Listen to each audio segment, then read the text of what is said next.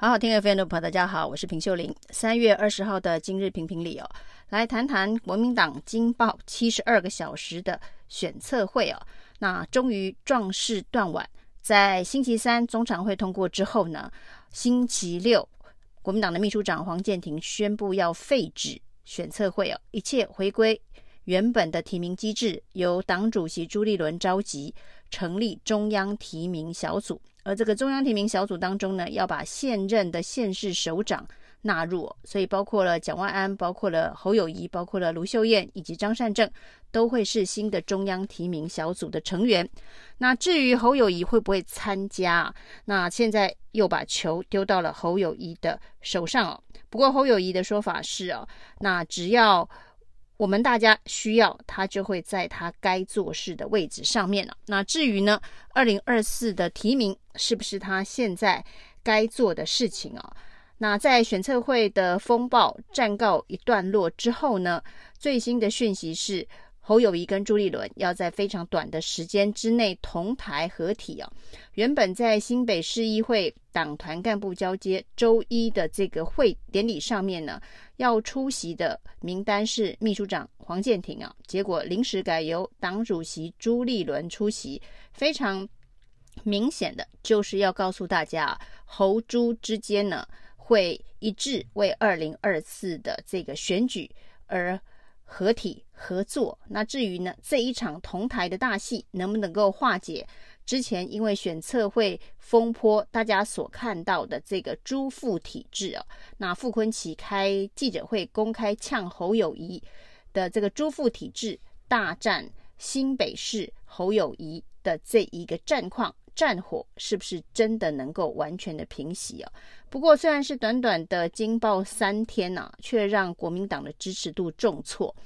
几份民调，包括了震传媒，包括了美丽岛的民调，都可以发现呢、哦，国民党在政党支持度当中重挫。那甚至呢，这个民调的这个调查的时间，恐怕、选测会风暴都还没有发生发酵。就已经出现这个侯友宜的支持度重挫，在萨卡都或者是一对一对决的状态之下，都输给了赖清德。那在美丽岛民调输的比正传媒民调还要多，因为美丽岛民调调查的时间点比正传媒再晚了几天。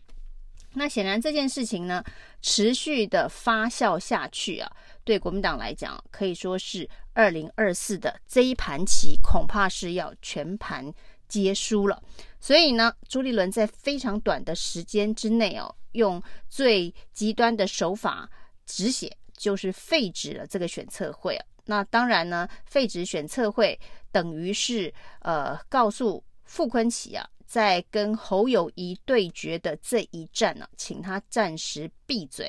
恐怕未来他也不会在党务上面成为重要浮上台面的角色。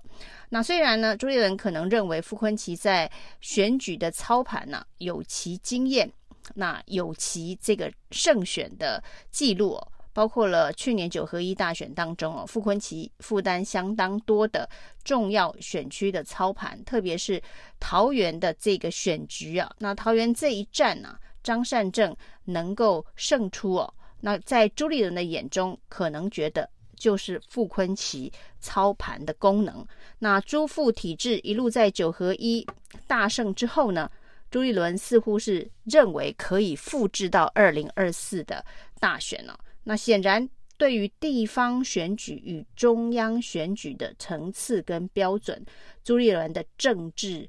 判断是非常非常的失准失误。特别是呢，这个全国人民都在要求民进党改革黑金斩不断、理还乱的关系的时候呢，提出了一个黑军疑云重重的选测会啊，难怪民进国民党内是炮声隆隆啊。这个炮声，呃，最大一管炮当然是侯友谊的所谓国民党不能让黑金复辟哦。那侯友宜用这么重的话，这么大的动作，其实也是在为自己二零二四的选情自救啊。如果他不在这个时间点呢出来，把整个事情哦翻桌，这现在等于是翻桌了，就是朱立伦呢废止了这个选测会啊，等于是整件事情翻桌，被侯友宜给翻桌了。朱副体制的重大决策被侯友宜翻桌，那这件事情最重要的意义，第一个当然是侯友宜展现了他在国民党内的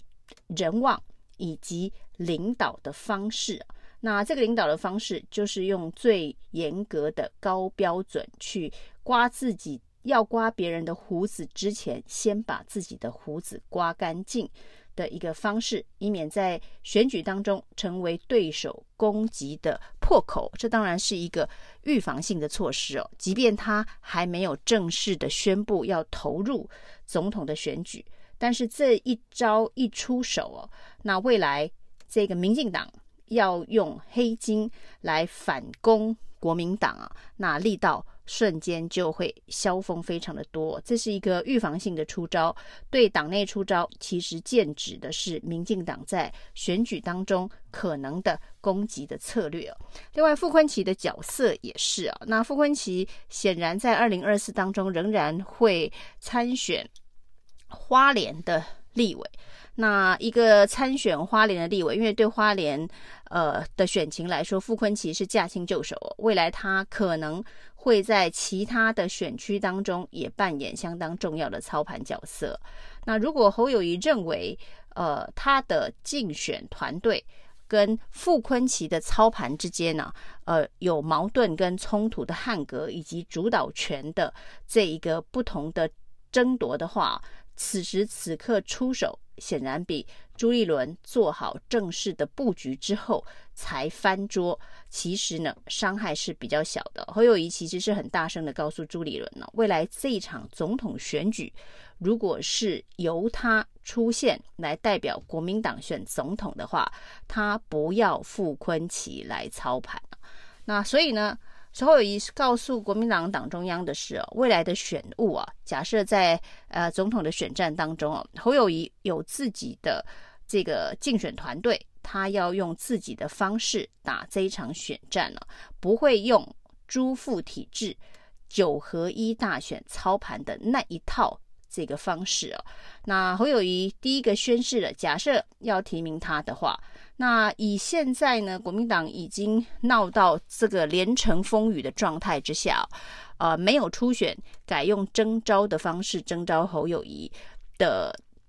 轨道，现在就越来越清晰了。当经过呢这一番的这个内斗重伤之后哦，国民党恐怕就经不起一场继续有可能让内斗的伤口破口更大的初选。所以呢，在国民党支持度重挫，人民对于国民党的这个内斗的形象非常的不耐跟不满之际哦，侯友宜之前的这一个隐晦不明的态度，造成大家呃不耐烦的这个状况哦，也被这一场朱富与侯的大战给盖了过去哦。所以在这样的状况之下，当国民党的支持者、蓝营的支持者殷切的期待国民党要用团结的队形去跟民进党打这场选战的状况之下，朱立伦能够选择的总统提名的游戏规则就范围变窄了。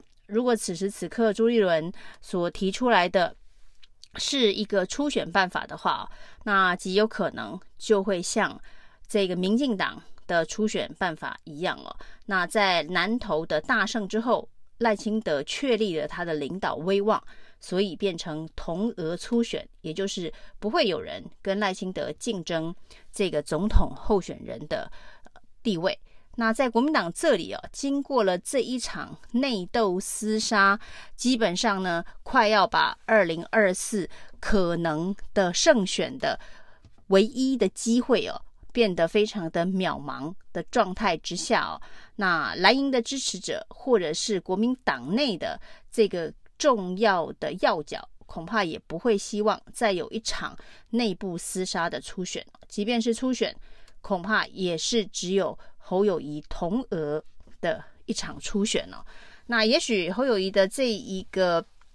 呃重大出手，不要让国民党黑金复辟哦。一方面呢，呃，确立了他自己主导、自己选战的一个选举路线哦。另外一方面呢，也清理了国民党内部对于到底要用哪一个游戏规则，目前还隐晦不明的一个状态哦。那国民党的选择已经相对上变得很少。接下来呢，最有可能的就是直接以民调